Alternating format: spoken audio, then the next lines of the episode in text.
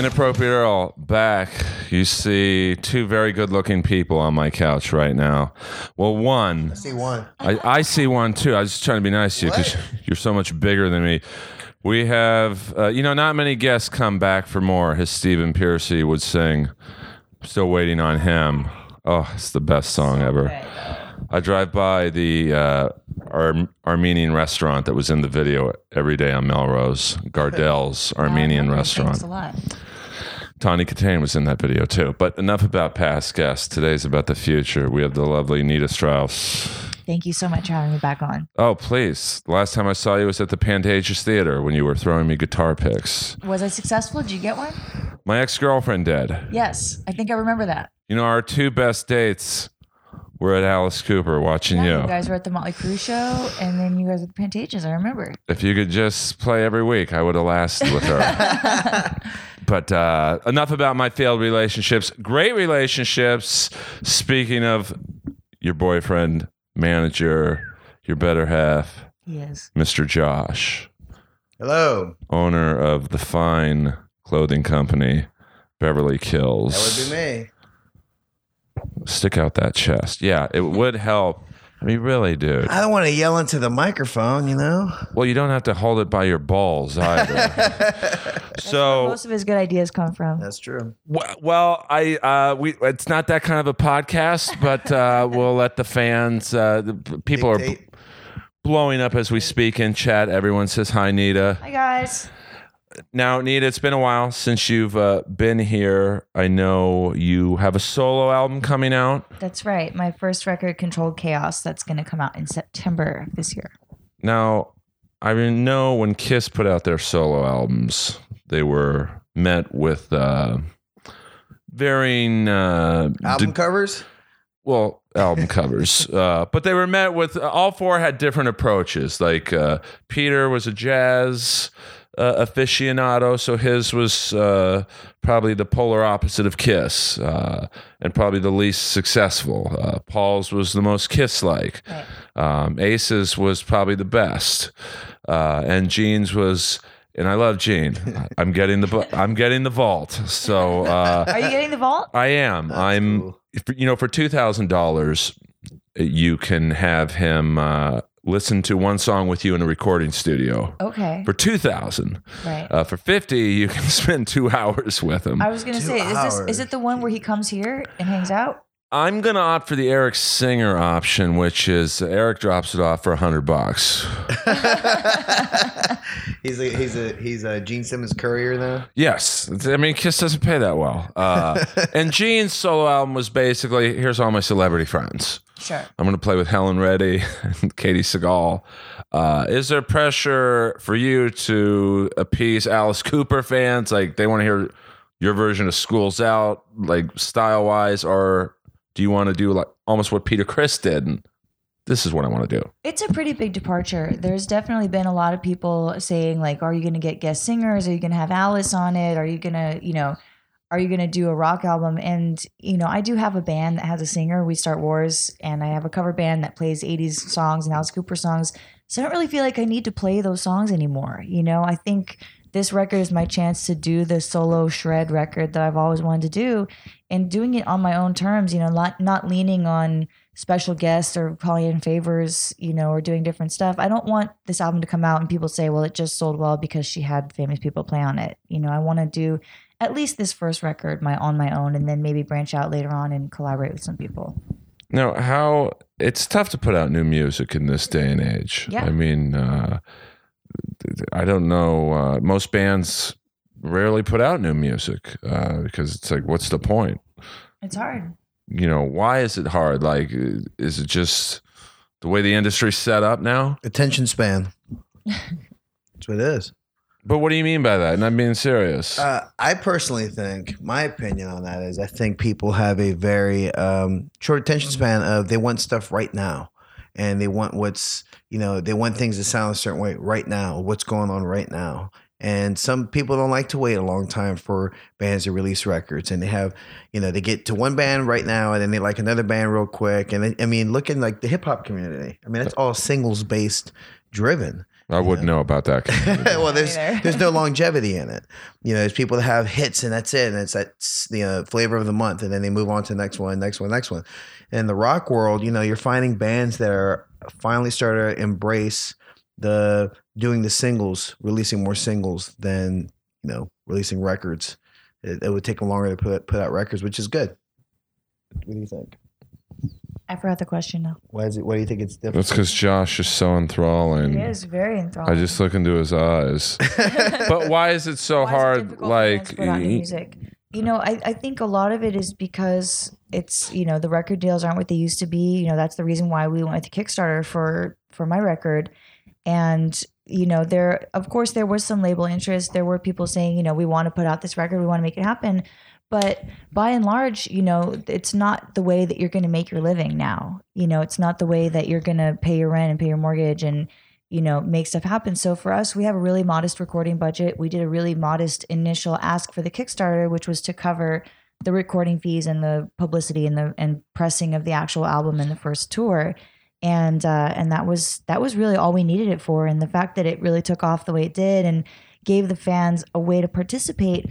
You know, someone very famous said recently that rock is dead.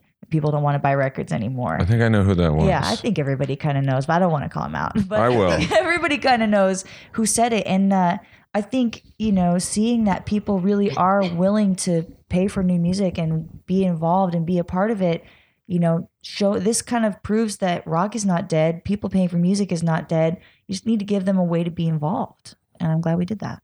Well, I think uh, whoever said rock is dead is selling a particular vault for um, Who could that be? fifty thousand dollars, uh, and uh, you know they, he goes to your house and he'll play a couple songs For fifty grand, for fifty grand. And I saw a recent uh, saw a recent uh, YouTube video of some guy in Miami who paid for the experience, and uh, it's uh, it's a little rough. Uh, but I'm going to buy the two thousand dollar uh, version. And so, what do you get to do with that? Well, for, I think for like uh, you meet him at a recording studio, and and y- you know uh, you get to like hang out with him for five minutes. But, but hey, but you get the vault, and if I'm not mistaken, the vaults are all different, right? Well, yeah, don't you get a you're get different- in it. it- like my one friend got a Rolex. It- Like it's, I'll give him this Right. that- without naming him. There are, I mean, I, I wouldn't mind a Rolex. Sure. So let's get. This is not about plugging Gene's vault. Is that who it is? I mean, that, that's from what I understand. Because I know with Kickstarter, like my favorite Kickstarter was the Quiet Riot one uh, that they used to fund their Netflix documentary, Sure. which is like so critically acclaimed, which Yeah, shows you documentary. Yeah. you can get all these uh, great uh, things from Kickstarter. Uh, you know, for I think it was for a hundred dollars, you got like a free Quiet Riot uh, drumstick or something. Yeah.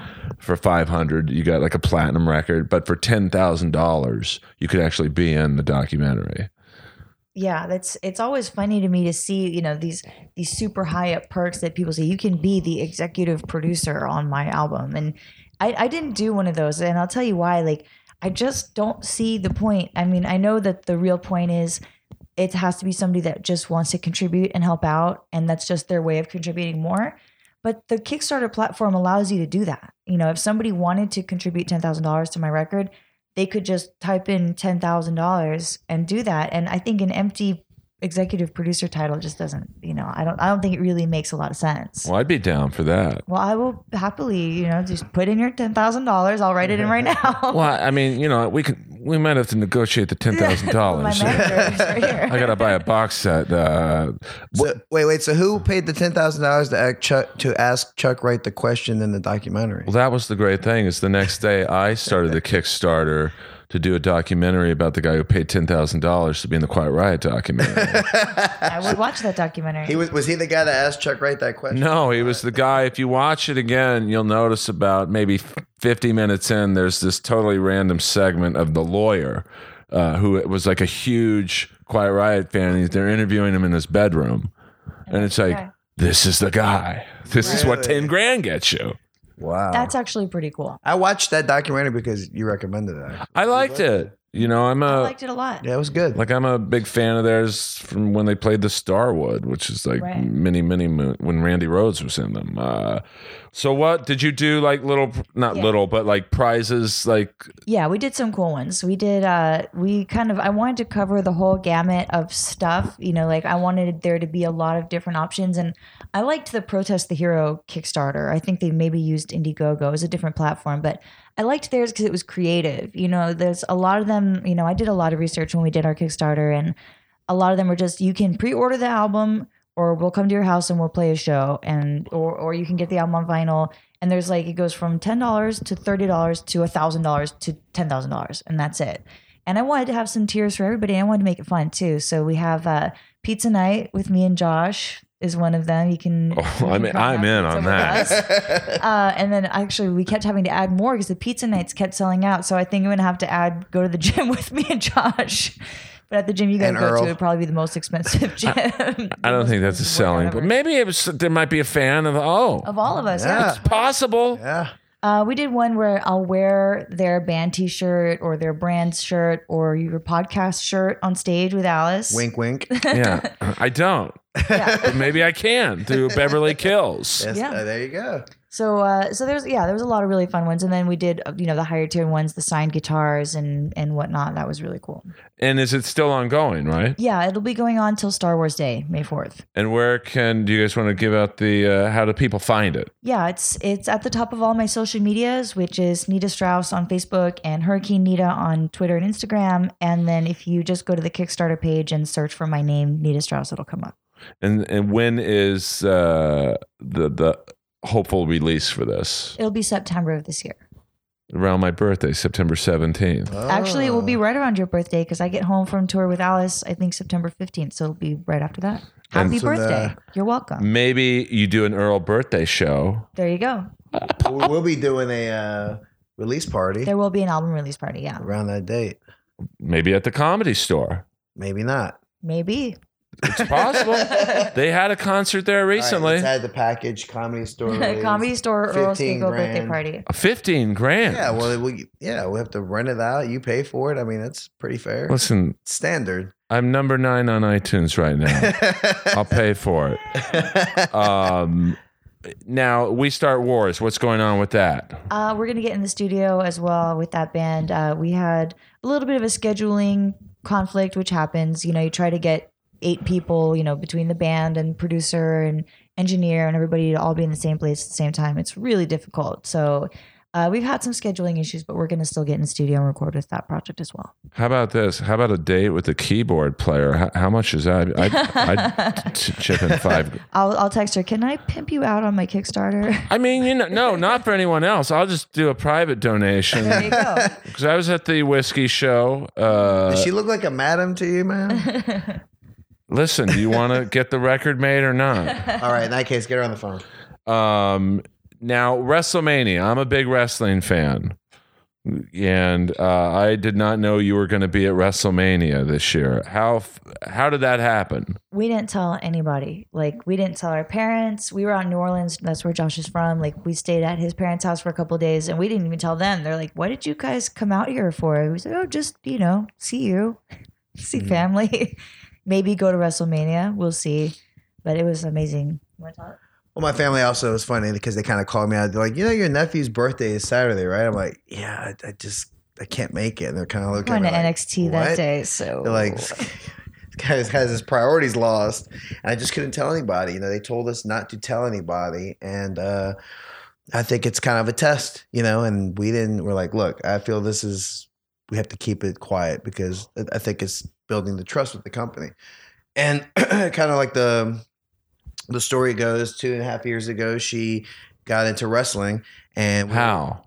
I Let's not actually- gloss over this stuff, man. All right. So you went the in depth one. All right. What, do you guys got another podcast to do at four? yeah, we got a number one comedy guy, so we're gonna. All right. Well, you know, it's a cold, it's a tough business. yeah, you know how it is. Uh, okay, so actually, her first time watching wrestling was when Sting came back at WrestleMania. So we're like, Sting is back, and I hadn't watched wrestling in a really long time, so I was like, let's go watch this WrestleMania. She's like, WrestleMania, that's like for kids. Did I you thought it was like for kids. did you know who Sting was? no, I didn't know anybody. Oh, was. that's heartbreaking. I didn't even know that The Rock was a wrestler.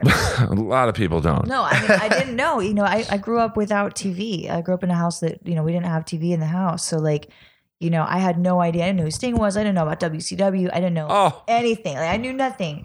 And when you know Josh and I had been dating for a couple months, and he said, I said, "What do you want to do this Sunday?" He goes, "Oh, you know, I want to watch WrestleMania." I was like, "Okay."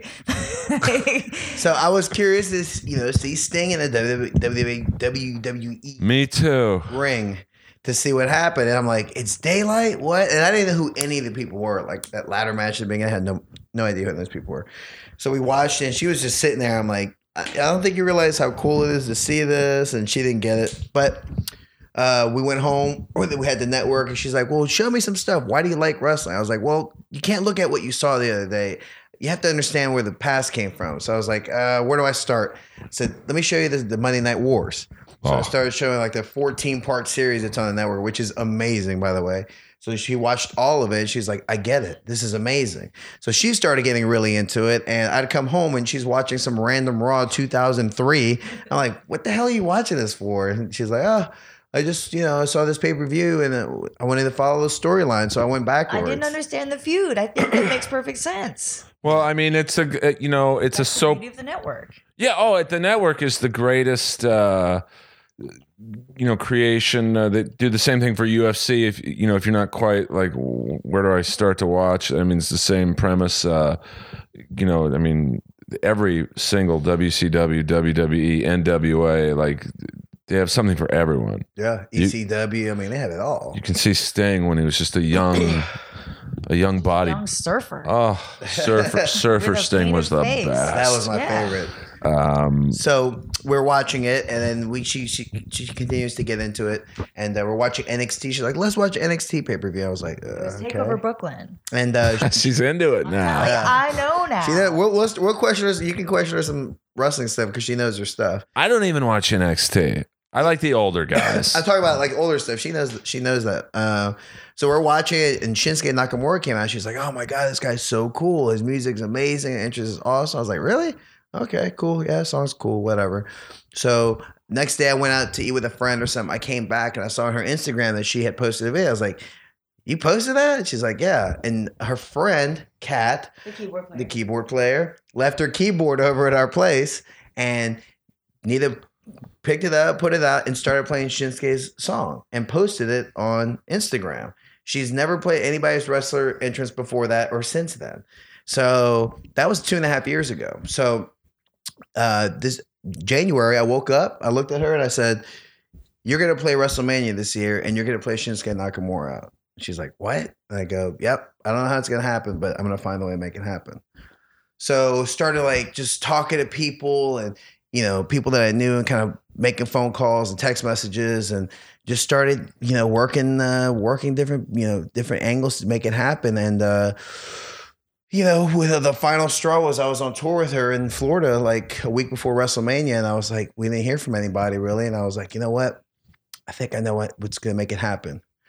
and I said, I think I know what's gonna make it happen. She's like, what? I was like, when we get to your dressing room tonight, I want you to play the song and perform it, and I'm gonna film it. She's like, what? I go, yes, that's what I want you to do. She's like, um, all right. So we filmed it. I sent it off to some people. They sent it up to Flagpole, and then uh, about two days later, they said we want her to play WrestleMania, and just like that, she played Shinsuke Nakamura out at WrestleMania in New Orleans, which is amazing because I'm from New Orleans, huge Saints fan. It's in the Superdome. My first concert I saw was there, and um, obviously she's kicking ass on top of the world right now. So it was really, it was just an amazing, amazing, amazing experience. Now, what's the adrenaline rush like? I mean, you've been in huge crowds with Alice Cooper, but like I would say, wrestling crowds might even rival the the adrenaline rush because it's just such testosterone in those crowds. I mean, do you even hear yourself think when you're out there? No, it was crazy. It was really amazing. You know, like I don't really get nervous before going on stage. This was like a really unfamiliar, like uncharted thing for me to be like so amped up. You know, like I, I I had nerves, but it wasn't like, oh my gosh, I hope nothing goes wrong. It was I was just so excited. I hadn't gotten any sleep for like a week before Mania, and we just got confirmed that week. You know, it was just barely barely a week before that we knew we were going to do it. So I didn't get any sleep for a whole week. I was just so hyped up, you know, just like running on Monster Energy drinks and and lack of sleep. And uh, to be out there with that energy, and that was the match everybody wanted to see. You know, Oh, that was yeah. the dream match. Everybody, including myself, was so excited to see that match. So being out there in the anticipation and the tension in the room, you know, the arena was completely black. I could barely see where I was walking. They they put a little pair of footprints on this on the ramp to show me where I should stand. And I said, it's okay. So I put my feet on the footprints, and then you could just feel the tension and excitement in the air. And it was really, really amazing to be a part of. And it's cool. It's like when you look back on it. I mean, I don't know how far you want to get into it, but like you know, from rehearsals to being in gorilla position, being next to Vince, being uh, you know, all that stuff was really cool. We're in gorilla position before AJ and Shinsuke came out. When when when got back her guitar later, it was Brock and Roman in there. We're just like, it was such a amazing thing. And most importantly, man, the WWE people from Vince to Shane to Stephanie to Kevin Dunn to Michael to Triple H to I mean there were so many people everybody the camera guys the social media guys super cool treated us the best we've ever been treated by any company band ever I mean it was so amazing the way they treated us and they were just like yeah just like you know it's, it's not the last time this is the first time you know you guys are you guys are in it with us and I'm like I mean just the respect level and how accommodating they were it was just it was so eye open to be like why can't all companies and band organizations work this way. It was really cool. It was really, really cool. Well, they don't get it. Like that's why they're number one. That's why they have no competition. Like Yeah. Yeah. Because they're the best. It was just like, you know, I grew up watching wrestling as a kid and being in gorilla position and, you know, hearing all this stuff about gorilla and seeing Vince and just seeing all these people that, you know, you know that what they do and the influence they have and just being so open, you know, just welcoming to us was really, really cool. Like Now, for you younger fans out there not knowing what the gorilla position is, that it sounds like a bizarre sexual uh, whatever. It's where Gorilla Monsoon would stand behind the curtain and tell the wrestlers to go out. And believe me, when Gorilla Monsoon told you something, you did it. Uh, so it's like it's the best seat in the house because Yeah. you're like it's, it's like pushing you and Alice Cooper out on stage. It's like go now. And now it's closed off. Back then it was just a table by the curtain. Now it's like a closed off area. So that's kind of like holy grail territory to be in, you know? It's kind of like uh, you only you're only there if you're asked to be there if you're you know you're working. So there's like Vince and uh, Michael Hayes and uh, Road Dog and you know Triple H will come in and out of there and you're just like sitting there like wow whoa you know it's Yeah. like and we got there at noon that day and I guess you could tell about the rehearsals of the Yeah, I mean, what's what, what was the sound check process like? Because I imagine like the they're busy setting up the stage and, and like the crowd's there, so they can't really watch you. Like they don't want you out there. Well, I mean, do you rehearse somewhere else and then just hope it goes well? Oh, there's no, there was no real rehearsal. So it was, there was a sound check. We got there at noon on Sunday, on WrestleMania Sunday. And uh, we got there at noon. We went out on stage at one o'clock. We ran through it three times. And that's when I met Shinsuke on stage that day. And I said to him, you know, I shook his hand. I said, I just want to thank you very, very much for this opportunity to play your music. And he said, Well, you're welcome. But to be honest, I didn't know it was happening. So, uh, so really, I know I had to go back and thank thank everyone else in the back really for the opportunity. Uh, but yeah, we went through it once, and then Shinsuke wanted to watch it back and see what it looked like, see how what I was doing, and hear what I was doing. And then we did it twice more, and then they opened the doors, and it was WrestleMania. And what was cool is like we even like going back to they invited us in NXT the day the night before. They're like, we want you to come meet Triple H. Like, cool. And he came and talked to us, and he was so cool. He was just like, yeah, your name had been circulating for a little bit, and just basically like it was a synergy of people we were talking to and him having his pulse on what's going on. And he was just like, yeah, your name kept coming up, and we wanted to do something with you. So it was just a matter of everything's just this year for Nita has been right place, right time, stars aligning. So it was really cool. And what's interesting, they asked us to be there at noon the next day. And, um, you know, Vince has already been there for a really long time. I think they got there like eight in the morning. I mean, the guy's a, a beast. And just Nice. seeing him work was really interesting. I mean, he's so laser focused. And I'm, I'm five feet away from the guy, and he's just like just in it, you know. And uh, we got there at uh, at noon. They start running it. So my head is the manager side started coming out, and I was like looking. I was like, well, where are they going to put her? Are they going to put her in the back? Is she going to be like the faceless guitar player chick? Like, how is this going to work? You know, I'm like, well, it doesn't matter. We're here. That's doesn't matter. We'll we'll we'll make this work. It'll be cool. Like whatever. And then I, I saw a bunch of drummers lined up there and stuff. I was like, oh, she's gonna get lost out there.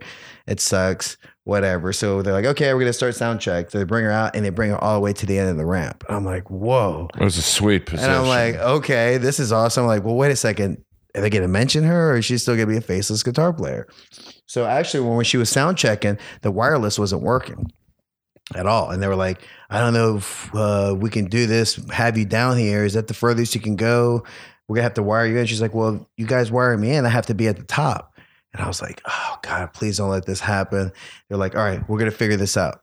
Went and got another wireless, brought it. It worked. It was like a different kind of wireless, a vocal wireless. Yeah, it wasn't even a guitar wireless, which is why the guitar sounded a little wonky. Yeah, it sounded a little wonky when you hear it back. But, you know, I was in Gorilla when she was going out and I was like recording stuff on her phone. Like right when she was there was such a cool experience. She goes out of the curtain like the wrestler, and I'm here watching it in the back with like Vince. I see Vince stand up and he's like nodding his head's going on. And as it's happening, and I'm like, okay, cool. They yeah, they gave her the first 10 seconds let her play, and then they went to the intro, and then they mentioned her. You know, 31 years ago, Alice Cooper, you know, did WrestleMania three, and now his guitar player, superstar, you know, Nita Strauss is playing out, superstar, rock star Shinsuke Nakamura. I was like, yes, they mentioned her. You know, it was just like it couldn't have gone any better, and every, I mean, it was just amazing. And then they filmed stuff with her afterwards that they put out on social media. And then they did a thing with a spot with Elias with her. He's funny. He's cool. Yeah, he's a cool guy. He's a cool guy. I mean, this all the experiences through the weekend were really uh were really amazing. Like hanging out with the wrestlers and stuff like that. Um, but as far as like the playing wise, that was it couldn't have gone any better. I mean, you could not have asked for anything better. She was a she was featured right in the front. Oh yeah. You know, I mean, it's just and named. That's amazing. And they did stuff on her and released her out on social media. And it, it was we just got this. They sent us the stats today of everything that she was mentioned. It was pretty staggering, and her everything changed with her overnight. It was just really cool to see, and that's, that's- all. All thankful to the WWE because they were really amazing people. I mean, I love the WWE. I mean, you know, they brought Sting back. I mean, I wish it would have ended a little better, but like, you know, who knows? Maybe you could play Sting. yeah, He's got that Alice Cooper type uh one more match with the Undertaker. Crow sting. I hope so. Of course. Tell why don't you tell your experiences uh, meeting the wrestlers and stuff. Like, who was your favorite? Like, because I'm assuming, like, you know, you knew who Triple H was, and and uh, s- some of the more famous ones. But like, who was your favorite wrestler to go? Oh my god, I want to meet this person. You know, it was so funny because we were around everybody and we just didn't want to get in the way. You know, we were, we were the new kids on the block and we didn't really want to, you know, we were at catering and we saw Shawn Michaels and everybody there. And there's nothing worse than someone bothering you when you're eating at catering. You know, I, it's happened to me a thousand times. And I didn't want to be that guy that's like, hey, can you put your fork down and, and talk to me for a second? Right. So it was funny, you know, being sort of like fringe, circling around these, you know, these people and and just not wanting to bother them. So it was, it was cool being a fly on the wall and seeing it happen. But the funniest one that we met for sure was the Big Show, because I was in my dressing room. We got a text from WWE's music supervisor, and he said, "Big Show is at catering, and he wants to meet you." Really? And we were like, "Okay, like we're on, we're on our way." So we're just, you know, we had to run around all the whole Superdome. My dressing room was all the way on the other end, and we ran down there. And Big Show, in front of everybody, in front of Shawn Michaels, in front of you know, there's every single wrestler on the rosters and catering at that Probably point. like 70 people in the back at this point. And Big Show stands up and in his big booming voice, he goes, Oh my God, Dania Strauss, I've been wanting to meet you for so long. And he just put me over in front of everybody like crazy. You know, I've been wanting to meet you. Does everybody know who this girl is? This girl is the best female guitar player in the world, maybe the best guitar player in the world. And I was going, No, I don't know. You know, like, he goes, Come on, I want to take a picture with you. He pulled us right out to the side where you could see the WrestleMania sign and stuff and took a picture with us. And if you look at the picture, I'll send it to you. Please. The size of this guy's hand, you see his hand on my shoulder, it's actually much bigger than my head. Yeah, I mean, insane. he's a he's a big dude. He's so Super cool nice. too. Super cool. I think most of them are like. Yeah.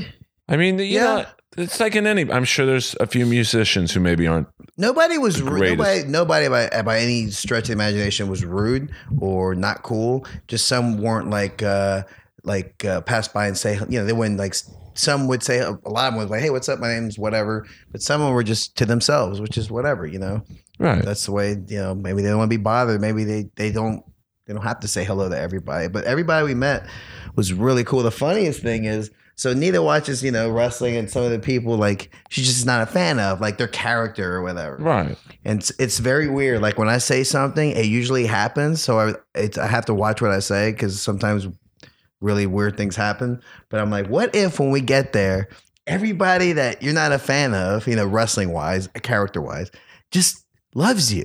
And she's like, oh, please, whatever. And one of the first people that we see, we're actually in the elevator with, with him, is the guy Elias. And I've liked his character since the beginning. He's funny. I told her in the beginning, I was like, that guy's going to be something. I don't know what it is, but that guy's, he's going somewhere. She's like, oh, I just don't get it. I don't like crappy guitar players. He's a crappy guitar player. And that's his gimmick. His gimmick is that's his. But thing. why is he a crappy guitar player? Like let's like let's break this down for the rest because we get a lot of wrestling fans because of me being on Rowdy Piper's Right, podcast. right, right. Uh, what makes Elias a crappy guitar player? Well, you know, I mean, he's he's sort of like that guitar player that all guitar players hate having to deal with, that we all have had to deal with. And now that I get that it's his gimmick, I don't really, you know, and now I, I don't hate him as much. But I remember him, you know, he was coming out and he's just this egotistical jerk, which is his character. I don't think it's him. I don't Right. think it's coming from him, you know. But his character is just like this jerk who thinks he's so great when he's really not a proficient guitar player. And as as a, a guitar player, that's what I do. I go, oh gosh, another one of these, and Right. I'm just like. Oh, like, and of course we meet him, and he's so nice, He's so, so cool. humble, and so, So cool. cool. Like, I was like, oh, shit. Such a cool Like- guy, so nice. Like we got along immediately. I got a picture of them too in Gorilla with his guitar. and her Oh, really? guitar. yeah. Oh yeah. And like he was, he's just he was actually just one of the nicest guys we met. But he was like the first guy we ran into, and he was in the elevator with us. And so I'm we were like, staying. We were actually staying in the room across the hall from each other at the hotel. and I was like, uh, so I was like, see, look at that. What do you know? Here's one, you know. And as the weekend progressed, every single person that she wasn't a big Big Show was one of them. She's wasn't she's she doesn't like like the big guys like the Vaders and all that. She's more. Tell me who you like. Dolph Ziggler. Thanks for throwing me under the bus. No, well, I mean, it's, it's not. It's not as a person. It's just who do you like to watch? you like Dolph Ziggler? I, I don't like Dolph. So give me a little bit of credit here. I mean, I mean, I like I like watching more technical wrestlers. You know, I like Rey Mysterio and RVD. Like I like high flyers. I like watching 205 Live and watching the guys that are like doing cool stuff. like the luchador guys. You know, she likes the high flyers. So, you know, it's it's just a preference thing, you know. But like a lot of the people that we had met, like all the eh, you know the the ones that she was like kind of like ah, I'm not a fan of their character. I'm not a fan of like you know how they are on TV. Were the ones that we got to hang out with a lot, and we're all super super cool and loved her. Like somebody's like, oh hey, oh my god, I'm a huge fan. And it was just so funny how things happen and things work themselves out. But everybody was really really cool to us man we went to the the after party at wrestlemania night like we got to hang out with a bunch of the people and everybody was just blown away and we're just you know, like oh my god i saw the performance it gave me chills and all that stuff it was just so cool to see like the two worlds collide and um, the respect level you know from performers from what they do and performers from what she does you know it was it was a, it was a main topic conversation. And it's cool because it's not like she was in a band that was playing and was the guitar player of the band that was there. I mean, she was featured and spotlighted. So it's very, very cool to see. did you meet Ronda Rousey? Yeah, we actually uh, we went over to Ronda's and barbecued yesterday, Really? which was really cool. Yeah, I mean, she's uh, that was a very uh, you know I think there are a lot of concerns about how she would do, and uh, A lot. I mean it's two totally different real fighting, and What did? What were your thoughts on that match? um, I mean. Uh, You know, I don't want to burn any bridges for you guys. Uh, uh, she's great. I mean, she did better than I thought. I mean, it, it's uh, what didn't you like about the match? Well, it- I I think um, I, I know wrestling is scripted, uh, but you know, I think wrestling fans now like almost a hint of realism, and it, it's, I think, hard to sell her as an ass kicker. Uh, she could kill me in two seconds, uh, but you know, since the way her um, MMA career ended, you know, with two pretty bad losses, it's it's a tough sell to go. She's the toughest woman on the planet, uh, you know. But I mean, it's I could see that, but I mean, on the fighting aspect, if you look at like somebody like Mike Tyson, who his last you know five fights were awful.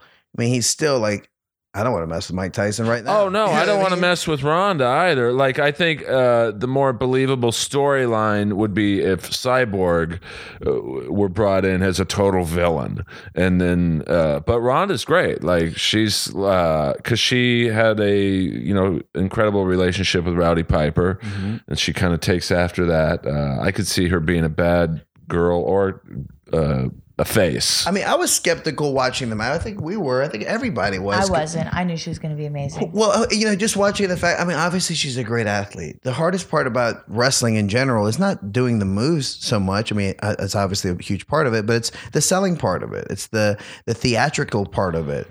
And when we're watching the match, you're like, man, okay, let's see what happens. You know, not you know, a lot of people thought that it could be a squash match and end fast. It was a full match, and she did a really good job selling, and she did a really good job like I mean, even like just the different spots of picking up Triple H. I mean, there was a lot of stuff in that match that was like, wow. And you see, if you look look at it, it's like the selling that she did, the facial expressions, the way they told the story, and the way it moved. I mean, that's a pretty damn good debut. I thought. oh, I think it's the best debut I've ever seen. Yeah, Like it was really, it was really, really good. I thought she did an amazing job. I really do. I mean, she has the potential to be a huge star in pro wrestling if she takes it seriously, which I think she is. Yeah. Uh, she strikes me as the type that's not going to do anything half-ass. Yeah, definitely. She's got a ring set up at her place. Like she said, she she practices every single day. She's really taking it seriously. So, because I think she respects Roddy so much. I think that was his jacket that she had on, It was, yeah. which is I've had that jacket on. Like it's a religious experience to put that jacket on, and you just Imagine. That was so crazy when you think about that. When Roddy died, like I was supposed to come here. You he was invited me. I supposed to the day he passed. He was on it. Well, he was supposed to be on his way here. I remember you invited me the day before. Yeah. At the gym, you're like, he's gonna be there tomorrow. You should come over. I'm like, And, Okay. uh, I was all excited, and uh, I even called him that morning and was like, "Hey, I got your favorite water." He liked Dasani, uh, and uh, you talked to him that morning. No, I talked to him the night before. I still have the voicemail. I cry every time I uh, hear it because uh, you could tell he was tired, and uh, you know, I, looking back, I just thought he was tired, but uh, you know, he he probably was a little bit more than that, and. Uh, I called him and said, hey, I got your water. And uh, someone texted me back. I think it was his wife, Kitty.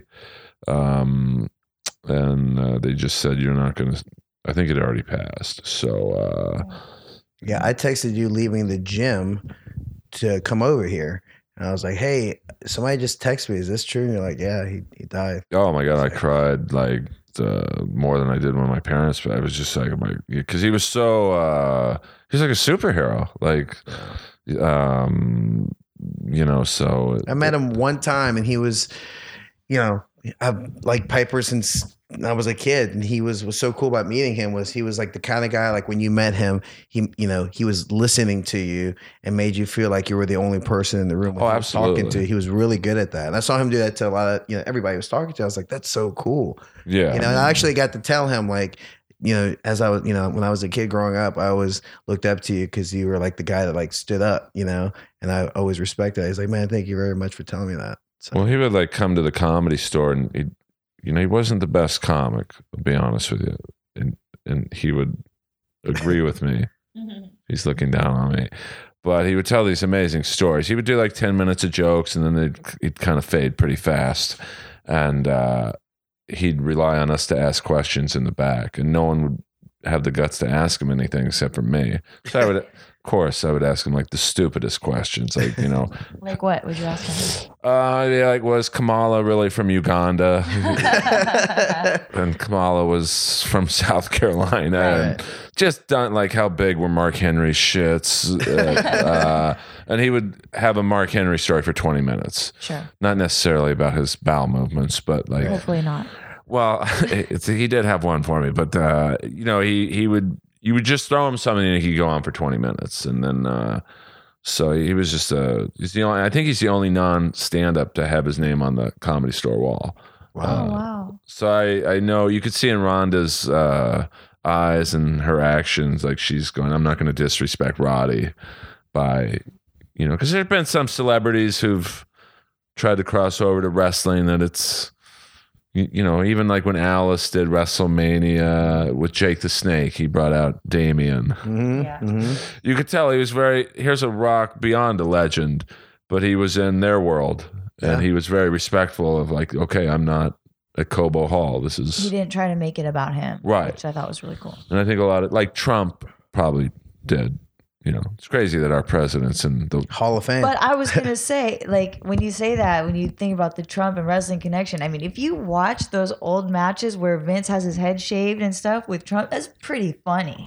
oh yeah I thought You know, whether you love Trump or you hate him, if you go back on the network and type in Donald Trump and you watch that storyline develop, I mean, that is when they bring out the barber chair and they're shaving Vince's head. I mean, like, you cannot not laugh watching that, no matter what your feelings are about politics. Oh yeah, I mean, I uh, I love Vince. I mean, Vince will do anything to like make the storyline completely real. Like, uh, you know, it's that's why I think we all love wrestling because it's it's a fantasy world. Like, Yeah.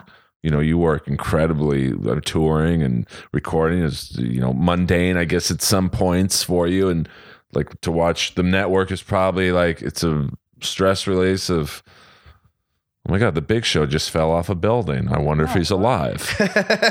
No, really, Stone Cold just filled that guy's car up with cement. Like, Yeah, like- car. I must. I want you this weekend to look up Capital Combat, Okay. 1991, when uh, Sting was kicked out of the Four Horsemen, and the Four Horsemen were beating him up, and RoboCop. oh God! All right, I don't think you haven't seen that. No, Oh, he- It God. Well, let's is. go watch WCW because if I put it on, I have to listen to this the whole time. It's awful. It's so bad, it's good because That's how uh, it sounds like at our house when I put WCW on. I'm like, on. why? What? Ugh, I was never a fan. Of Ugh, that. and then he'll just get on his phone and just and sulk until I change it. but it's the greatest because oh, no one. This would have never have happened with Vince. Never. but they didn't figure out that oh it's going to take rope. You've walked the ramp you know you're very able-bodied so Sure. it probably took you 20 seconds to get into your position.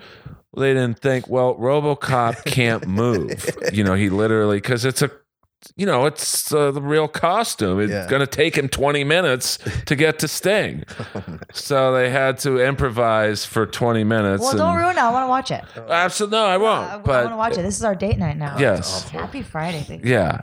So you'll you'll why don't you cook Nita some dinner while she watches the twenty minute RoboCop walk? Yeah, baby. Why don't you cook me some dinner? Yep, right in the microwave. Right. I mean, come on, she got you in the gorilla position at WrestleMania. And you know, mo- most guys would kill. I think it was a collaboration, but yeah, Well, you got her there, but she got. it was a it was a group effort, and Definitely a team both- effort. We uh we lived, you know, it was awesome. Just- Okay, it- I'll cook dinner. oh yeah. No, you're not cooking dinner. I'm re- for both of us, so it was cool. Yeah. Now this is where we cut off the Facebook Live. Aw. So we're But- going but- to what are we going into We're, next? we're going to iTunes and SoundCloud, and we have an Alice Cooper alumni Who's that? in the Facebook Live. Uh, currently, the drummer in Kiss, Mr. Eric Singer, Whoa. Is, is waving hello. Guys? What's up? Um, I have not met any of the drummers of Kiss. well, well, you're not going to meet one of them. It's going to be real tough to meet Eric Carr. Uh, it's going to be tough, but uh, you know, Peter Criss is, uh, you know, he's around. Yeah. Uh, Vinnie Vincent will be at the Nashville Rockin' Pod. Uh, I don't- maybe, uh, Chuck Garric Hey, will be there get also. get your maybe get your box set signed. You know, I've told that story a bunch of times, like ever since Vinny Vincent's come back. You should bring the box set, the empty box set that he sent, and get it signed. it's a bone of uh, you know it's possible I mean, it'd be great. Like, this is what I got, and I received nothing. So, can you sign this? well he's come well Vin- Vinny has come out uh, and said he's going to make it right with all the people he's um Really? whose shipments got lost. Is he- Really? like, is he in the program? Is he making amends? Well, I, I think he's got other issues at the moment other than his box set, but um, he says he's going to give each fan who ordered one a second free box set. Really? I, I, I don't really want. I just want the one I paid for. Right. I want a fucking second one. I tell, I've told that story like three times in the last week because it's so hilarious. Well, I mean, were you a Vinnie Vincent fan? Uh, I mean, I liked that double V guitar that he had, but as far as anything else, not so much. because well i've always wanted to get a guitar player's view on him like to, i'm just a fan i can't play uh to me he maybe overindulged a little bit in the solos uh it's like dude i i know you can play how about letting Yeah. the song breathe Right. He was very uh, different from the typical Kiss style. but i felt he was the perfect fit i, I don't know if ace could have played with kiss in the 80s because they wanted a Jakey Lee, uh, George Lynch, DeMartini type of uh, faster playing, I guess. And I, I- I'm not saying Ace couldn't play that, but uh, maybe he wasn't the right fit. At, he was the perfect fit at the time. Well, there's that great quote from Ace where he said, "If I would have known I was going to inspire that many guitar players, I would have practiced more." and I think you know, I think that is the perfect way to say it. You know, he's not really that super innovator guitar player. I mean, he is a guitar player that a lot of other guitar players copy. You know, but he's not that guy that you're gonna say Ace Frehley can play stuff that no one else can play, like Right. Steve Vai or Jakey Lee or you know, or Brad Gillis or any of those guys that are just the super virtuoso players. So Vinnie Vincent definitely was more on that that level of playing and that speed than Ace was, I would say. Here's a cool Kiss story that actually relates to a couple days ago. Um, Paul Stanley, uh, we're at the ASCAP Awards, and a lot of people don't know, but Nita uh, was used to play for LA Kiss, and she would play the The national football team, not the team. cover band.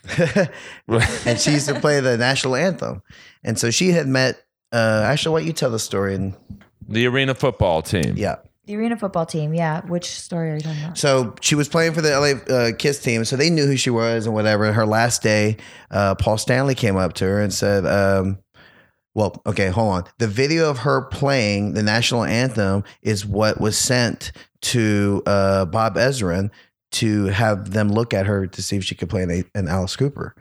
And the last day, Yeah, the last day at at uh, the LA Kiss games, I was leaving the arena and I knew I was leaving, you know, mid season to go join the Mötley Crüe tour. And uh, and Paul was was walking in, I was walking out. We were about twenty feet from each other, and I was gonna say bye, and then I just didn't want. It was again like I just didn't want to bug him. He was walking with a purpose. He seemed busy. I was, you know, I was like, I'll just send an email and say thank you. Um, but I think I just waited. I said bye, Paul. Thank you very much. And and he said Nita, and he turned and walked like 20 feet back to me to completely out of his way and he said i'd heard that we're losing you you know we're all really really bummed out we're sad that it's your last day but if we have to lose you to any organization i'm really glad that it's alice cooper you know we shared a drummer for a while hey eric The great Eric Singer. yeah, he said we shared a drummer for a while. It's a great camp. I know Eric will be the first one to agree with me on that. How amazing the Alice Cooper camp is to be a part of. And uh, he said, if we have to lose you to anybody, I'm really glad it's Alice Cooper. You're going to do really well there. And you have. and, now it And goes full circle. A couple two days ago, three days ago, she was able to say, I told him that. Yeah, I told I told Paul that story at the ASCAP Pop Awards. How much that meant to me. well, I mean, like Paul Stanley says something. It's like, Well, it was just so kind, you know. Like it, it's stuff like that really stands out to me when someone goes out of their way to, to be kind in this business. You know, like it, like the WWE was with us. They treated us like rock stars, you know. So when somebody goes out of their way to make you feel special and make you feel like a rock star and make you feel wanted there, you know, it's one thing to say, you know, when I when my first day when I met Gene, Gene, I said thank you very much for the opportunity. He said. You're very welcome. Very glad to have you on board. And that was that. I was really thankful, you know. But to have Paul really go out of his way to say, I know this is what's happening. We're gonna miss you around here. Thank you for your time and and you're gonna do really well with Alice. Like it really meant a lot to me. I'm surprised Gene didn't try and sell you a box. Special LA Kiss one with a commemorative program. Don't put it in his head. No.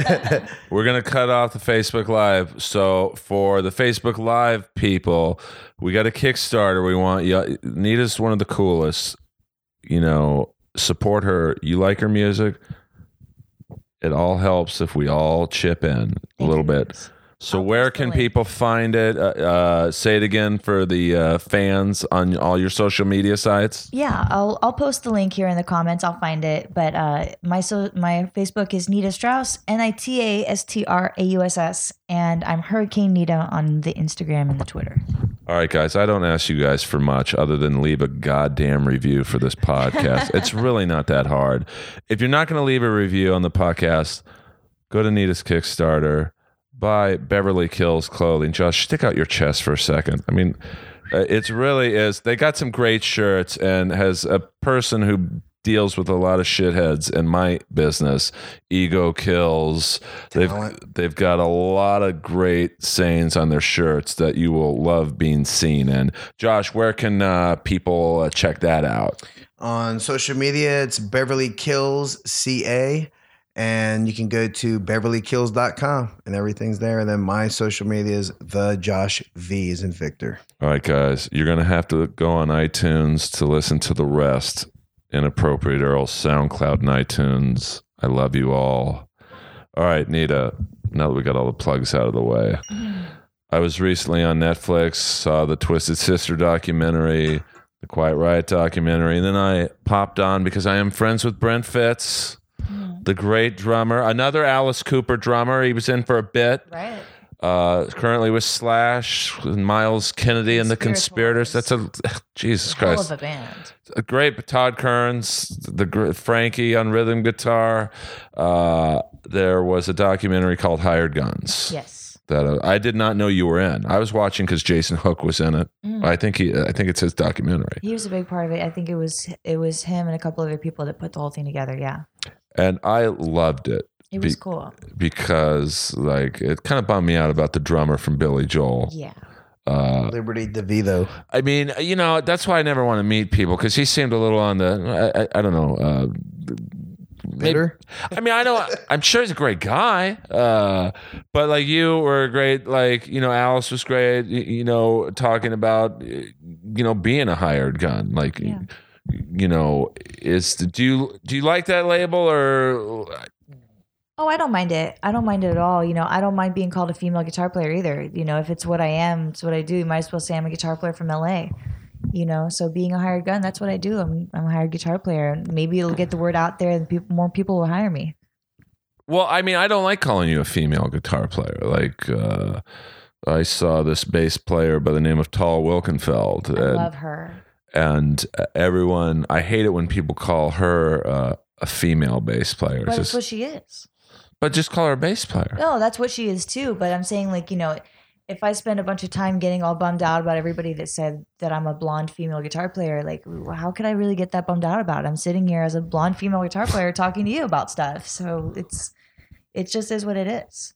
Just, it's kind of the same thing with hired gun. I could say, well, you know, I'm not a hired guitar player. I'm just a guitar player. But reality is, I do get paid to play other people's songs on the guitar. So that's just, yeah, that's just what it is.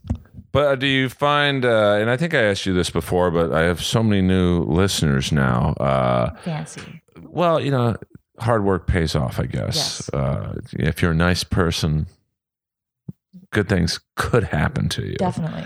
uh, like you know, I, I don't know how Vinny and Mark St. John. I'll even throw a Mark St. John reference There out there. I, I love Animalize, but that's, I think I just I think I just lost listeners saying that. Uh, he wasn't in Kiss for very long, but I'm sure they were under pressure to sound like Ace.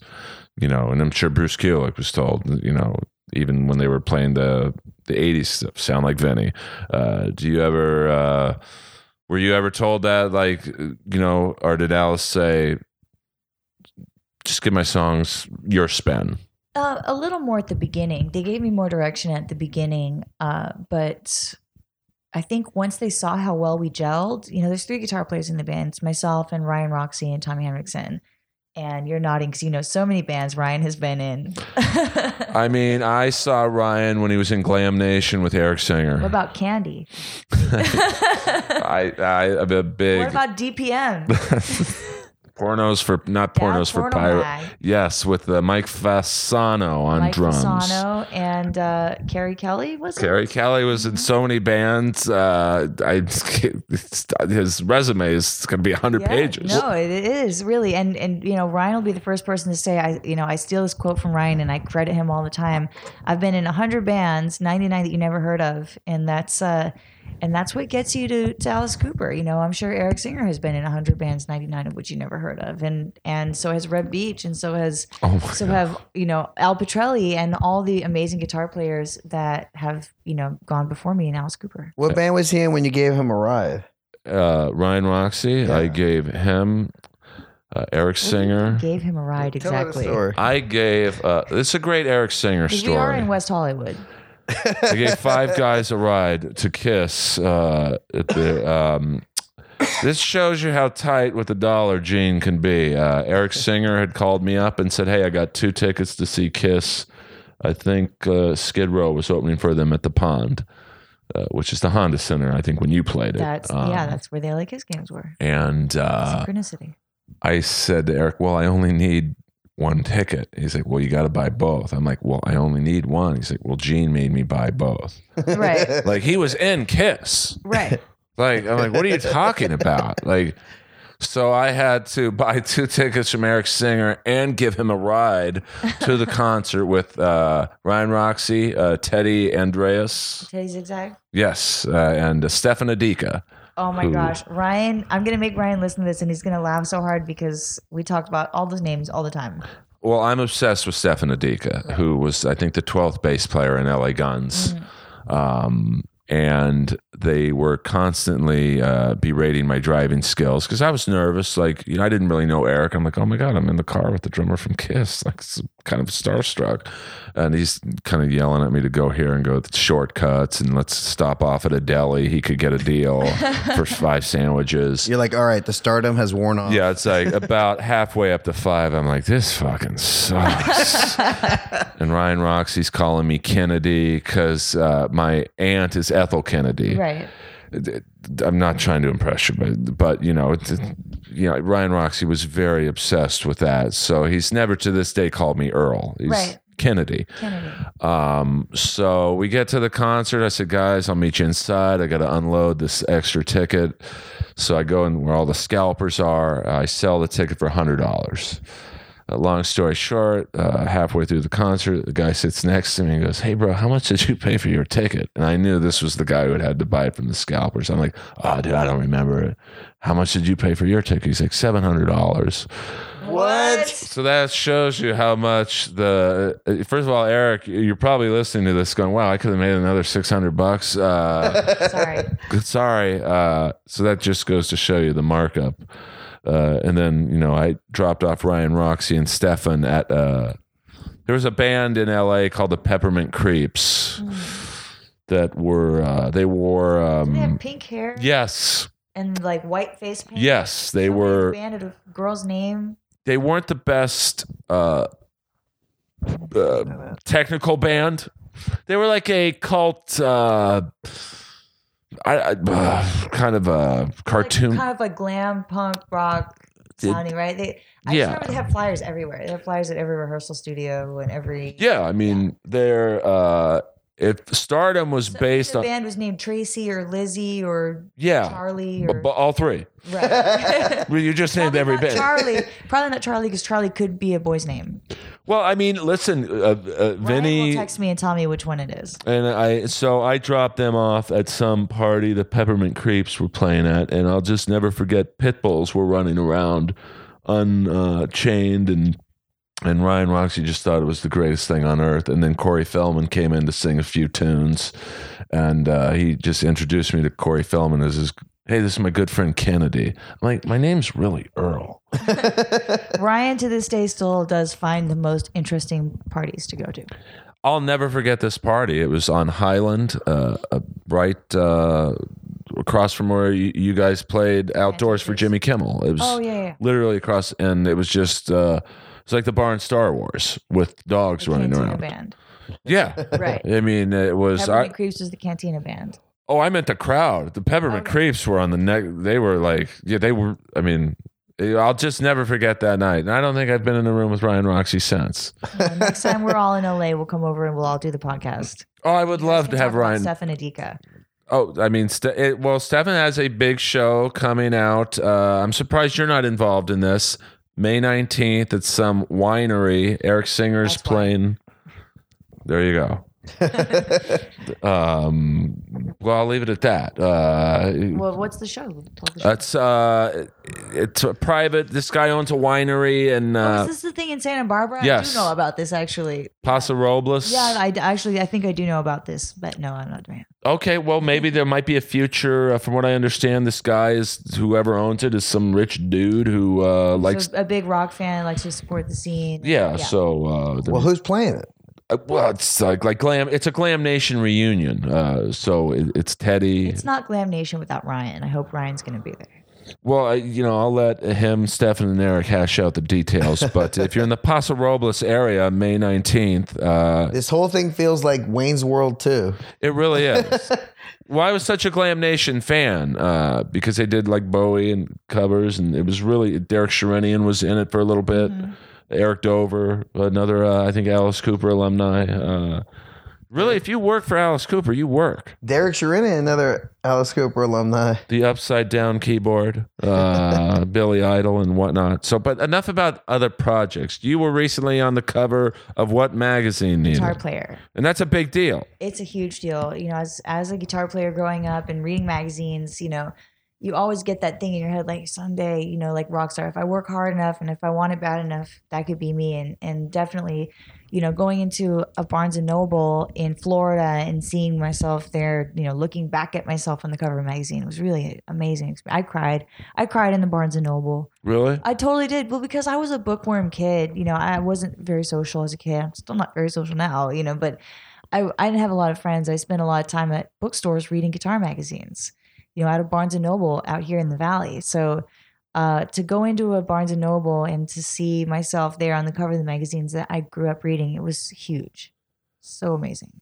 Yeah, I mean, uh, no, I'm assuming. Were you the first female cover? No, no, no. I think they've had Bonnie Raitt and uh, probably Ori has probably been on Orianthi's probably Right. been on it, and there. I think if someone I think told me on social media, I think there have been seven covers. I could be wrong. Someone will correct me. I'm sure. I think there have been seven covers with females on them, but of the seven, two were Bonnie Raitt, so six women total. That's pretty. Uh, It's still a pretty Exclusive small company. number. Yeah, it's still you know it's still a pretty small number when you think of the vast amount of covers of Guitar Player magazine there have been. Which is another thing that's cool is her column in Guitar World just started last month as well. Mm-hmm. and what does that entail? Just So it's basically it's called like a hurricane, and it's a it's a monthly column in Guitar World, just basically breaking down some techniques and and uh, theory, and it's really for the intermediate player. I didn't want to, you know, there are so many amazing columnists in Guitar World that are really over the top doing technique, you know, crazy stuff that I couldn't even dream of playing, and so I want to do something for the intermediate guitar player that's like, I want to learn how to shred. I can play some scales and chords. Like, what's the next step? So that's what like a hurricane's all about. now, don't you have a big guitar endorsement? I do. Yeah, that is a first female. It's the first. I'm the first female to have a signature Ibanez guitar, which was absolutely mine. Again, I just been crying about it nonstop because it's all my heroes are Ibanez players. You know, the reason I started playing guitar, Steve Vai and Satriani and Paul Gilbert, all those guys are Ibanez guitar players. So to have a signature Ibanez guitar, to be the only female up there on the site it was really amazing. I believe Paul Stanley is with Ibanez. Paul Stanley has an Ibanez signature. Yes, actually, I I have a PS10 at home now. Now, what do you get? Like your own? Like I know he has like the mirrored guitar, Mhm. Mine I- doesn't. I, I- just because I'm a girl, it doesn't have to have a mirror on it. but like, do you have input into like you know you're gonna have a signature line out at some Yeah. point? So so it came out in January, and uh, it's just the one right now. It's just the first initial model, and I wanted to do something that was kind of universal that could appeal to a lot of different musicians, not just like you know a female guitar player is a subset of a subset of a subset. You know, so I want to do something that could appeal to a lot of people. So it's it's really it's neutral colors. It's really fast playing. It's it's a black to natural maple burst, so it looks like black and blonde. And uh, it's really pretty guitar, and, and it's- the response has been totally amazing. And where? How do people get one? Like, So right now it's available for pre-order. You can pre-order it from Guitar Center, Musician's Friend, Sweetwater, uh, American Musical. Basically anywhere you can buy an Ibanez guitar, you can pre-order my guitar. The, and it's called the Ibanez Jiva, and then they are expected to ship in August of this year. oh wow. And also, she first female to have Demars DiMarzio pickups. Signature pickups, Yep. yeah. So it'll come preloaded with my signature pickups from DiMarzio, which are the DiMarzio Pandemonium. Well, even though I don't play, I want one. You should have one. It would look really good up here next to your Vince Neil exposed poster. With The great Steve Stevens. the, the amazing Steve Stevens. I will always say, uh, what is it? The Edge on now track five on Vince Neil Exposed with the flamenco intro. Amazing. Well, I turn people on his flamenco album. Flamenco a go go. It's insane. It's so good. I mean, if you, I put, the, I put that on the other day and Josh was like, what are you listening to? oh, it's amazing, and you you have people listen to it, and they're like, "Wow, this is great. Who's playing this?" Steve Stevens, the ray gun guy. But then you show them the picture of Steve Stevens, who looks like a Jersey Shore housewife, Yeah. and it's like, "Oh, His wife, who is oh, Josie." Is Yeah. like, I mean, talk uh, about you know what do they call it batting out of your league or throwing throwing outside your coverage Right. draft is on I think it's both. Yes, we have the draft on. I am not allowed due to NFL copyright laws to show footage from the draft, but I'm a Steeler man. You you guys have a split uh, team, right? I We're a mean, Rams Saints household why did I get a Seahawks vibe from you guys? Saints first. Well okay And who did they draft yesterday? I don't watch the draft. the Saints had it the Saints had an interesting an interesting pick yesterday because they they traded up for their pick and everyone thought they were going to take a quarterback and they took a running back is that right Right. they took they took somebody that basically they they traded their first round pick next year and they they traded up from number 27 to number 14 and they if i remember correctly they gave up their first round pick next year and their fifth round pick and something Wow. else and uh and they got uh sort of like untested untried uh player who's i mean Saints supposedly always do some wacky stuff. it's an aggressive move I'm waiting for the guy with no hand to get drafted. That guy's amazing. Did Has you he see not that been- guy? has he not been drafted yet Not yet, but he has no. I think it's left hand, and at the combine, I still don't know how he did this. he's a he, defensive back right uh, I think he's a lineman. he's a lineman He set the the record for this year's uh, for the bench press. Really? Like it, they, with one hand I, he did 225 pounds like 25 like, times. This is a weird question to ask, but did, did he use both arms? well, I mean, I was like, wow, if this guy ever quits he literally football. do it with one hand, Well, no, he had like one arm. something on. Uh, other arm, I think like they might have put like a not a fake hand, but like something where, Something. So he was using both arm Yeah, muscles. Okay, but, that was my question. uh, you know, I didn't watch. should be the drummer in Def Leppard if that if, if it's football. I sat next to him on a plane. Actually, I Really? sat next to Rick Allen on a plane. it and did you really like cool. say, hey, I'm, do you guys know each other at all or no? No, we we. uh I didn't know him, and again, it was one of those situations where you don't want to bother. Right. But I was, you know, I knew we were on a festival together, but I do know Phil Collen. So, uh, so thankfully, the rest of the guys in the band and their tour manager, who I did know, were sitting nearby us, and they said, "Oh, does everybody know Nita?" And then I was in. I was totally in. And uh, Rick Allen explained to me how to use the photo filter app that he likes, and it was, you know, it was interesting to see someone just totally function so normally. He, you know, he set his phone down on the divider between the two seats, and then he would push the buttons on the phone. And I was thinking, how weird that he doesn't even think twice about not holding the phone with the other hand. You know, Right. so it was cool. It was cool seeing someone just function completely and totally normally like that.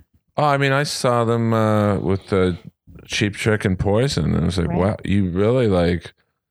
You don't even. Uh, he's so good. You don't You don't hear it. even like. You saw him play, right? Yeah, that's we were on our way down to Mexico to do to do a festival together, and then we played the following like a month after that in Sao Paulo together too, or in uh in Rio, Rock in Rio.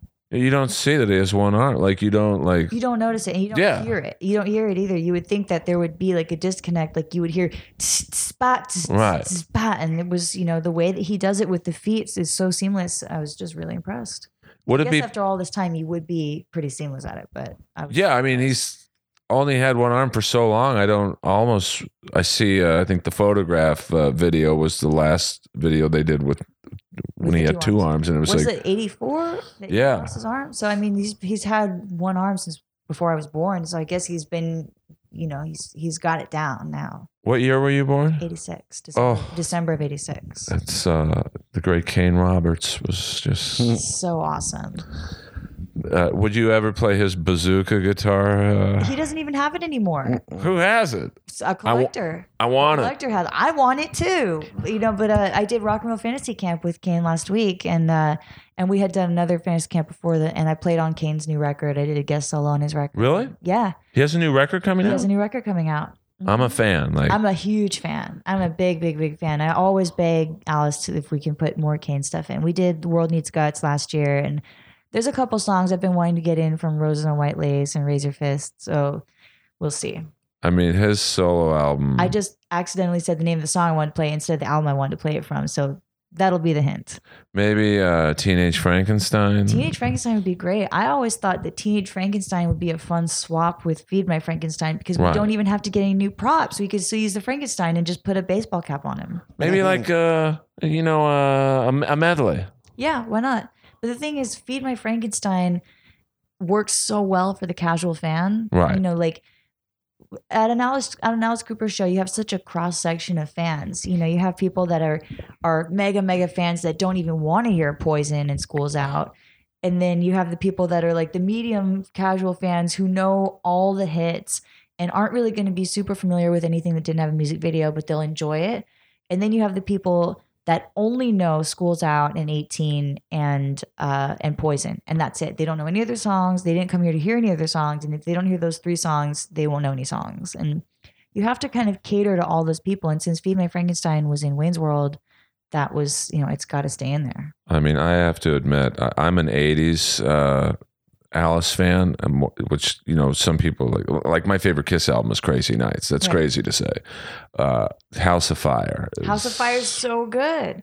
It's so good. And I believe because we just did the ASCAP Pop Awards on and honored Desmond Child, who wrote All hail King whole- Desmond. yeah, all hail King Desmond, indeed. Oh. I think he wrote that whole record. Trash. To be a straight man in West Hollywood and say you have the Desmond Child box set in your house is it's, a, it's a bold move, I. Uh, but it's so good. His songs are so iconic. Like you know, when we were listening to his his introduction, you know, all the Bon Jovi songs and Alice and Aerosmith and Def, and uh, Kiss. You know, I mean, it, it- it doesn't get better than Desmond. I mean, Ricky Martin, uh, the the song he had on the soundtrack of the Warriors. I mean, like it's like He has a knack for writing anthems. yeah, he just gets it. Yeah. Like uh, even the album he basically wrote for Ratt, which is you, you know some people like. Out the cellar. Oh, I wish he was on the on the uh, payroll for that album. He did. Uh, I think when Bon Jovi was blowing up. Someone from Ratt's camp said, uh, "Guys, this Right. is uh, you So gotta this, this, this guy's doing something that's working. Just, go, just get it together, guys. Uh, and he basically wrote the album Detonator. Okay, So, I uh, can listen to it. We met him actually um, after the awards. yeah, Really cool dude. really nice. I mean, that's, I mean, I, that, that man can do no wrong. Yeah, it was one of those things where it was you, again for the thousandth time. You know, you don't want to interrupt, but at this point, like we did, sort of awkwardly just go shuffle up and stand next to him until he looked over and said, "Can I help you?" And I said, "I'm so sorry to interrupt. Uh, I'm Nita Strauss. I'm Alice's guitar player, and we had just played, so that helped. Like that was a good in." And he said, "Oh, of course. You know, you were so great." And and you know, I mumbled something about playing his songs and what an honor it was, and it was really really cool. I mean, it, it's, would, now, do you think uh, you guys would ever, uh, you and Alice would uh, bring Desmond back into the fold? Or is it, do you even bother with new music these days in terms of Alice? Oh, there's no me and Alice anything. there's no I you know, I I show up and and I play what's put in front of me. I would love to play on on the next Alice record. I know they're going to work on something new, but uh he just had uh Welcome to My Nightmare and then he you know, he put out the the newest album recently, but uh, I think the only the only real thing of me that was involved in any of that is they released some live tracks, Right, that you were on. alongside Paranormal, which is the newest Alice Cooper record. I was confused on that record. Like, uh, I'm an idiot, first of all, but I was like, is Nita on this? Or like, I'm sort of on it. right, the live tracks. The live tracks, yeah. And then the uh, uh, the OG guitar player, The original guys are on a couple tracks as well, but not all of them. right? It's like I think there's four tracks at the end, three or four tracks that the OGs are on. Hey, you know the way things are coming out, uh, coming, uh, coming along. It's uh, wouldn't be surprising if she is on the next record. I mean, it's only fitting. You know Because this is the longest uh, tenured band that Alice has had, right? In terms of the, the core members, uh, been a while since. I mean, are you the newest member in the technical sense? Yeah, I'm still the newest member, and it'll be four years this year. So it's it's been a good steady band for a while. So, uh, any new album in the works? Maybe any t- scuttlebutt? He's working with the Hollywood Vampires right now. Right. Uh, I think they're working on music. They're hoping to get something cool done. Uh, I think they're all in the studio right now, so they're working on that, and hopefully the Alice album will come next. Well, Nita, it's uh, uh, always a pleasure to see you. Likewise. I mean, Josh, I see you every day. Pretty I won't name the gym because they're not a sponsor. the only sponsor I have is the the Mike Knuckles you see, Which are amazing. Provided by uh, the great Stephen Pearcy. Super cool. Thank well, you. Well, you should also see uh, another thing that's cool with her. She just jammed with Zakk Wylde. The great Zakk Wylde. Uh, I have been listening to his Live and Loud album with Ozzy. Uh, it's not a new album. Uh, I mean, I was a Jake E. Lee guy, full disclosure. Badlands. So good. Another Eric Singer, All Worlds leads Yeah. to Eric Singer. Back to Eric Singer. Oh my gosh, but how good was Badlands? But you know what? I did not like Red Dragon Cartel. Uh, well, I was at the first concert, and you It know, was not what it, were you there? No, I saw videos. Well, And I can only imagine the videos were worse than what was happening even there. Because videos are never good. I don't like someone critiquing my stand up if they've never done it. Yeah, definitely. I can certainly like if you guys said to me, I think you were at one show I did, hey, you know, maybe that joke could have been better. You know, I'd listen to you guys because you're comedy fans. You probably wouldn't like my take on a guitar solo because I don't know what I'm talking about. Um, the singer, I'm sure he's a great guy. Uh, but That's when never good.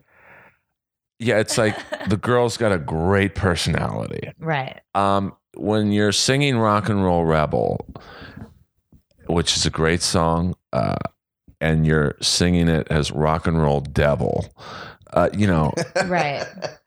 uh, I, i'm Maybe sh- it was a copyright thing. I well i know that jake had some problems with that So uh, maybe they couldn't say rock and roll rebel. I don't know if that was the possibility. f- I don't know. reason. Uh, well, the singer I, he needed to work on his crowd work. I'll Right. just I'll just say that. Uh, but it was nice to see Jake playing. You know, he'd been out of the, you know, he'd been off the grid for a while. But I love Zakk Wylde.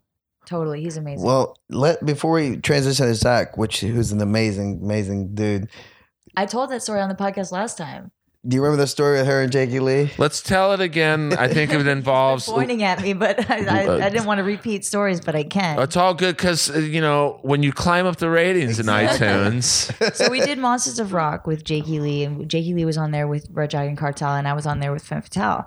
And uh, you know, we were uh, we were nearby the bar, you know, this sort of central bar where you know the band members hang out, and and so you know, someone said to me, "Do you want to meet Jakey Lee?" And I was like, "Yes, yes." You know, Courtney Cox was with me. You know, Courtney from the Iron Maidens and Femme Fatale, and and uh, we said, "Yeah, yeah, yeah, we want to meet Jakey Lee."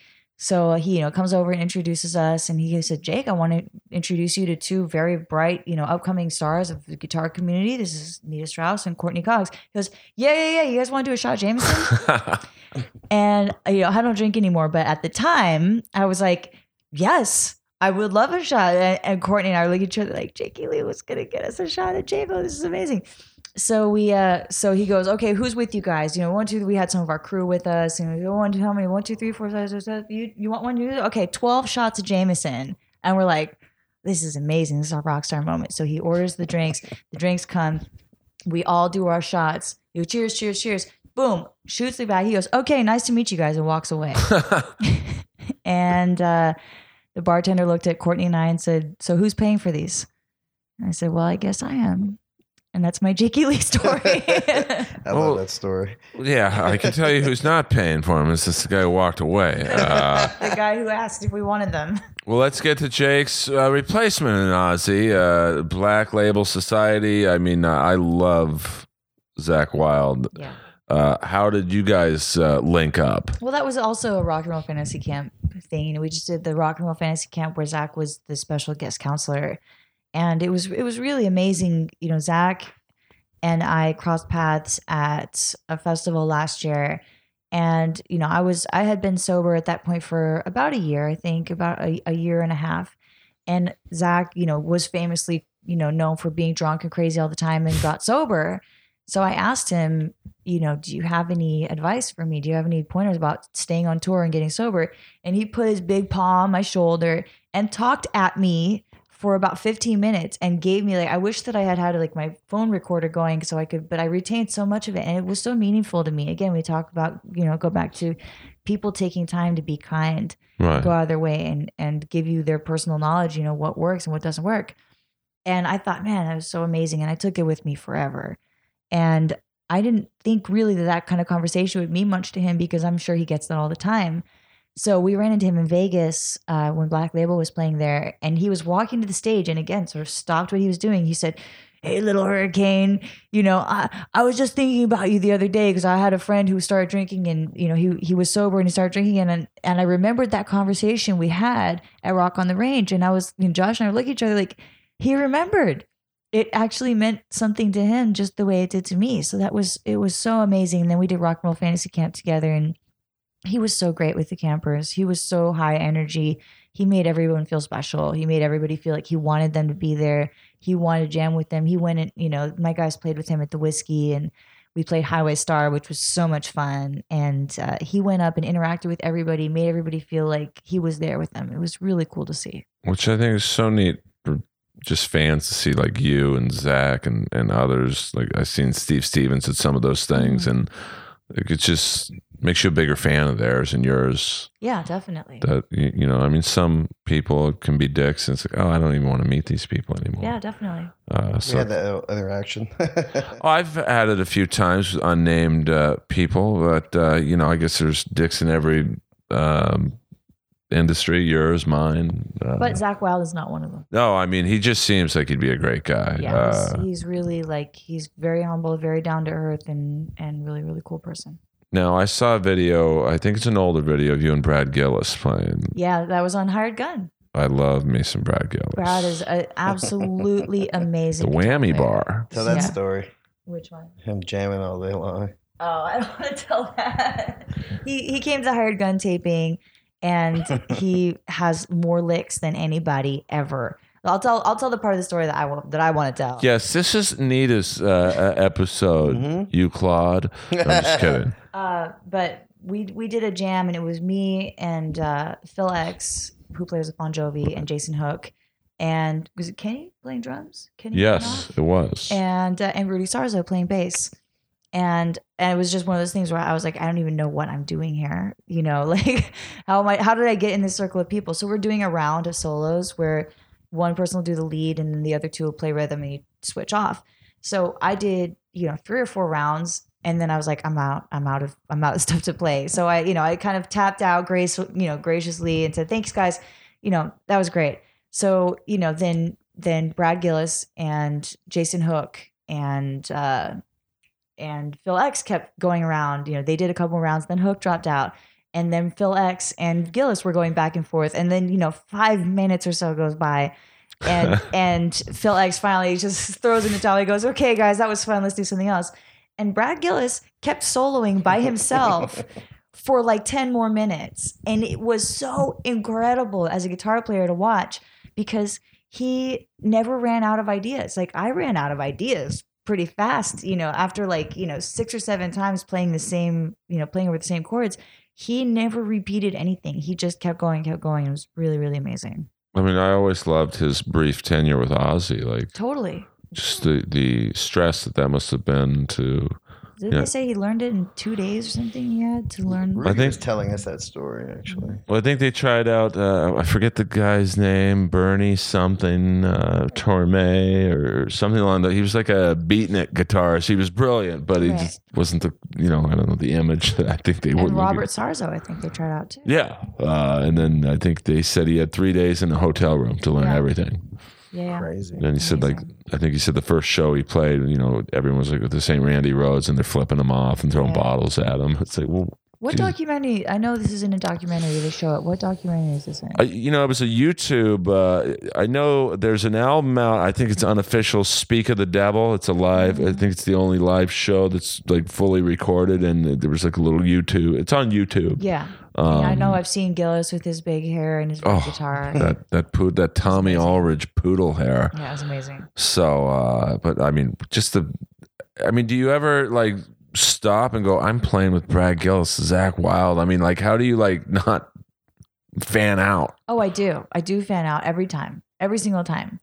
It's it never gets old. It never stops being cool. It never like it. It always hits me every single time what's happening, and just uh, you know, I think to myself what I would have thought, you know, if I was a young guitar player and I knew that you know these people were going to be trading licks with me, and Brad Gillis was going to show me some whammy tricks. You know, it was really amazing. And what advice would you give? Because I know your guys' time is limited. We have to see who the Saints are picking soon. to young female guitar players. I think the most important thing is not to get too caught up in the, the female guitar player label. You know, there will be people that say you can, there will be people that say you can't. There will be people that expect you to be better, there will be people that expect you to not be any good. And I think as long as you just focus in on being the best guitar player that you can be and leaving no doubt with your playing and your performance and having a good attitude, being places on time, you know, not not going in, you know, with with any kind of entitlement because you're a girl that anyone's going to carry your stuff for you or do anything for you. You're expected to carry your amp just like everybody else. And as long as you go in with a good work ethic and a good attitude, there's no reason not to succeed. And one last thing. I certainly know in the comedy world, I'm around a lot of uh, interest, interesting substances and uh, lic- liquor uh, beverages. Is it tough on the road when you're around constant alcohol and other things? Like I know you have Josh to lean on. You know, do uh, not do you ever get tempted, but like, do you even see that stuff anymore in your vision, or is, Oh, I do. Yeah. I definitely, you know, it's it's hard not to because it's it's always there. It's always there. You know, I have Josh to lean on, but Josh will be the first one at the bar. so yeah, True. some influence you are? but really when you Hey, when you really think about you know for me i just have to think about how many things are better in my life now that that element is gone you know i lost a bunch of weight my relationship with you know the man i love is healthier my relationship with my family's better i get more done in my day you know i don't wake up hungover and uh, it's just everything has been positive. There's been nothing negative except I'm a little more awkward at parties. that's Right. the only that's the only downside to uh, to not drinking. So I really like when I really take a step back and look at it. There's nothing that makes me go, yeah, you know, I'm I'm going to go back to that way of life. so instead of a drink now, maybe you'll take an a Monster Energy drink. Absolutely, that's exactly what it is. I switched all, my, you know, my my guitar tech knows now. Instead of putting a Corona backstage behind my amp, he puts some uh, sugar-free Monster, and that's that's what I switched out for. And what is your favorite flavor? I like the orange one. The orange absolutely. I do like the orange The one. orange one's good. Orange Sunrise, I think it's called. Yeah, it's some something. What's which one do you like? I like the orange one. Uh, Josh likes the orange one. orange one, Orange yeah. one. I don't like that new purple one. Everyone's raving over the purple one. I don't like it. I, you know, some of them uh, taste a little um, like cough syrup. medicine-y, Yeah. and, and I'm sure they're great. I, I mean, if you, uh, it's, I guess it's an acquired taste, but the orange one tastes like orange soda. Yeah, Mhm. they have coffee now. They have Oh, uh, I like know. espresso. It's One of good. Oh, I have no doubt. Yeah. Uh, so now, once again, thank you very much Thank for you coming. very much for having me. No, it's really we joke around a lot. Uh, I love both of you. Uh, it's so nice to see two people who are nice and hardworking accomplishing things. Better when it's nice. But Thank it you very is much. like you know, Josh is amazing. He started his company from nothing, Yeah. and now Johnny Depp's wearing it on stage, and, and, Exactly. and Nita's wearing it. It's just like, and you're like blowing up WrestleMania. You know, it's just refreshing to see nice and humble people. Well, thank, Thank you, you. man. That means a lot. Now, for the iTunes and SoundCloud people, the plugs one more time for Nita's Kickstarter. It's got because it runs out, May fourth, Star Wars Day.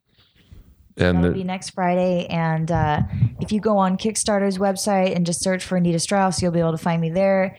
or it'll be at the top of all my social medias, which is Nita Strauss on Facebook and Hurricane Nita on Twitter and Instagram. And Josh, Beverly Kills Clothing, where can people find that? You can find that on social media at Beverly Kills CA and then uh, beverlykills.com. And also my personal one is the Josh V. V as Damn. Victor. That's a lot of plugs. Anita, where are you playing live again? Uh, I am going back out on the road with Alice this August, and so we'll be hitting just about every single state in the U.S. Any whiskey or any local shows for the LA fans? Um, the uh, what's not the Grove? What's the place called? you guys are playing the Grove? Not the Grove. Uh, the Greek. Oh, wow. The Greek, right up the street. Uh, and will you be doing any like solo shows or guitar clinics? Yeah, there will be a lot of guitar clinics, a lot of cool stuff going on. Nothing uh, confirmed here in LA right now, but the best place to find it out is always my website, nitastrauss.com. Another plug. And uh, and so anything that's coming up, uh, they just announced I'll be at Sweetwater Gear Fest in, in Indiana. I'm doing some stuff overseas, and there's going to be a lot of cool stuff coming up. And before the end of the year, there will be the album release and we will be doing shows. A solo tour, yeah. And get the guitar. I'm going to order the guitar. You will love it. I'll show you how to play it. Oh, no, listen, let me be real honest with you. Brent Fitz tried to teach me the drums. It literally made him want to quit the business. I have no musical talent, but at least I'm. better. The guitar won't get all fingerprinty. Oh, yeah, I'm just gonna. Just Fr- I'm gonna on have you sign it. Yeah, Maybe have Brad Gillis touch it. Yeah. It'll get some mojo then. Yeah, I believe in that. Do you believe in that? I believe in it 100%. Like someone gave me a wristband that Vinnie Vincent wore, and I have it. And I swear to God, you feel like I. No, it's true. I have a Dave Murray one. And I feel the exact same way. it says Dave Murray with a stripe, It's right? the exact one. Yes. And like, I'm totally about that. Me too. A thousand percent. Someone gave me one of the Ultimate Warriors armbands. What? What? Where's when- that? And when I feel it's in a secret location, I met him once, and uh, it's weird. You feel like when you put this armband around you, you, Feel, the s- power of the warrior. You do. You feel stronger. We just got to uh, hang out and talk with Dana Warrior for a while. She was really cool. Yeah. Really, really cool. Oh, I mean, he, I mean, he was my favorite, and uh, Too. You know, it's uh, unfortunate uh, aspect of that business. But let's not end on that. No. Kickstarter.com. Yes. Search for Nita Strauss. Uh, go to beverlykills.com to order some cool shirts Yes, and and- find out what I'm up to on nitastrauss.com. And let's take Nita's albums. It's September, so you got a while to kick in. You got it's seven days to kick in. You know these albums aren't cheap, and you know Nita's got to pay the band. Uh, you know, Josh. Yep. oh my God, that's a freebie. You got to maybe get Ron Nevison in to produce it. Just Colonel gotta Parker, man. get Desmond Child in to just write. Some songs. Hey, that's the yeah. whole budget right That's there. uh, you know one line in a a chorus, and uh, he gets eighty percent publishing. It's Yep. pick your poison with King Desmond. uh, guys, inappropriate Earl, SoundCloud, and iTunes. If you don't want to leave a review, it's not that hard. Go to Kickstarter, find Nita's info, and donate to that. And we will see you later.